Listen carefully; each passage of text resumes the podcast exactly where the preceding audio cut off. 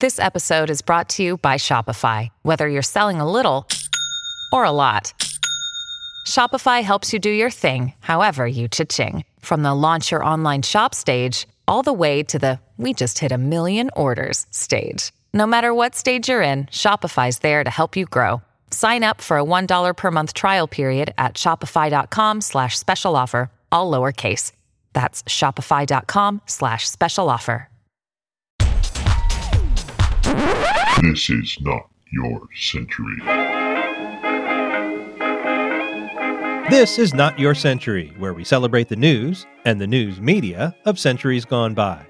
I'm King Kaufman. May 24th, 1943. San Francisco Chronicle staff writer Milton Silverman is in Tule Lake. He's touring a prison camp for Japanese Americans. Isolated and guarded in the largest single relocation center in America, he writes, here are nearly 14,000 Japanese evacuees from the West Coast. Living on a dusty mountain rimmed plateau, they are 15 hours north of San Francisco, 10 minutes south of the Oregon border. But, asks a nine year old, when can we go back to America? From the viewpoint of this century, I wouldn't have chosen the word evacuees, and I'm not going to use the shortened version of Japanese that was used casually in media at the time. But given how popular the Japanese removal was and how most newspapers were staunch supporters of it, Silverman's story is surprisingly frank. A third of the people in the camp, he writes, are permanently crushed and broken. They're the older, Japanese born Issei. Their homes, jobs, and savings are gone, and they're too old to start again. The younger two thirds, the Nisei and Sansei, American born and American citizens, Silverman notes, they've become increasingly bitter, resentful, and sullen. Silverman and a reporter from the New York Times spent two days at the camp and lived as the Japanese did, though their house had none of the household items or furnishings the Japanese brought with them. Over five days, Silverman describes life at the camp. It's a 7,000 acre center with a 1,500 acre compound in the middle of it. There's no barbed wire, but the Japanese must stay within the compound at night and while there are cases of people straying outside of it, a staffer says they're not escapees. They're mostly kids, looking for a quiet place to do a little necking. Silverman writes that the food is neither filet mignon and oysters, nor is it rice and fish heads, both popular rumors outside the camps. He says it's substantial, healthy, and not very appetizing. Better than what the soldiers are eating on Guadalcanal, not as good as what they're eating on a base in California. Rumors are a huge problem inside the camp, too. Almost everything the staff asks the prisoners to do sparks a rumor. Register for a camp job and you'll be thrown into slave labor, that sort of thing. Silverman writes that these rumors and resentments sometimes lead to violence, with riots having plagued the camp earlier in the spring. Some so called incorrigibles were moved to a concentration camp in Arizona. The camp is sort of like a city, but not really. The internees, prisoners, can work, and they're paid if they do, but not much, and they don't have to. Meals and health care are provided. There are recreation and education opportunities. A photo shows teenagers jitterbugging, another shows kids reading comic books in a library. There are also pictures of people tending crops and working in a bank.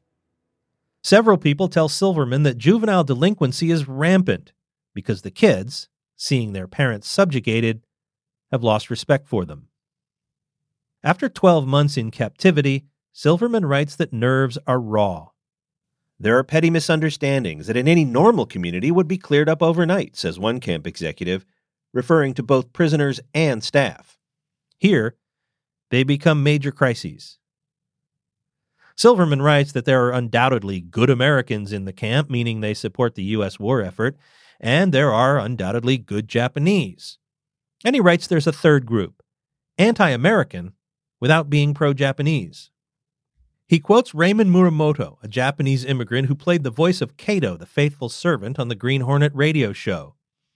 A lot of people here feel the important thing is getting the war over in a hurry, Muramoto says, not who wins it. A native Californian tells Silverman he was advised by the military to move himself away from the coast to avoid forced removal. So he did, bought a farm and then the military changed its mind and sent him to Tule Lake. I figure we've lost that boy, says an attorney for the camp. He was a good American when the war started. Now he still hates Japan, but he hates us too. Almost 500 of the prisoners have asked to be repatriated to Japan after the war ends, Silverman writes, even though most were born in the United States.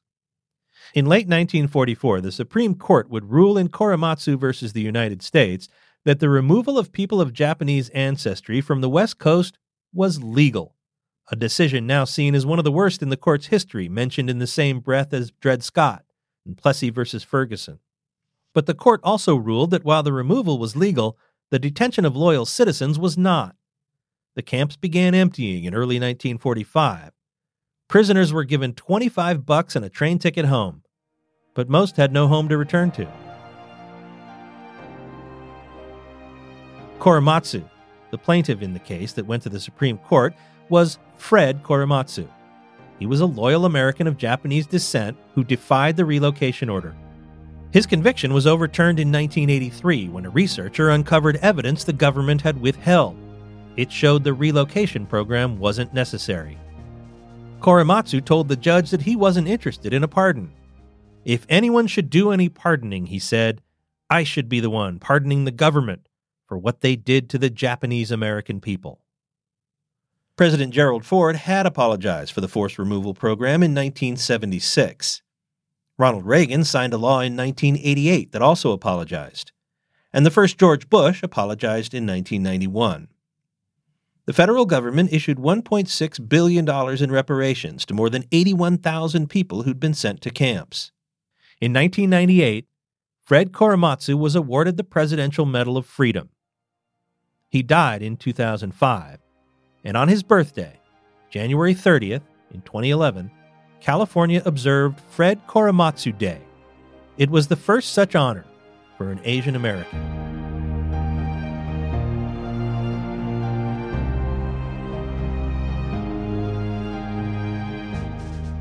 Not Your Century is part of the San Francisco Chronicle Podcast Network. Audrey Cooper is the editor in chief. Please subscribe wherever you get your podcasts. And if you like this show, we'd love it if you'd give it a rating and a review. For great journalism today, consider subscribing to the San Francisco Chronicle, which you can do in both paper and digital form by going to sfchronicle.com slash subscribe. Historical research by Libby Coleman. I'm King Kaufman. Talk to me on Twitter at king underscore Kaufman. We now return you to your century.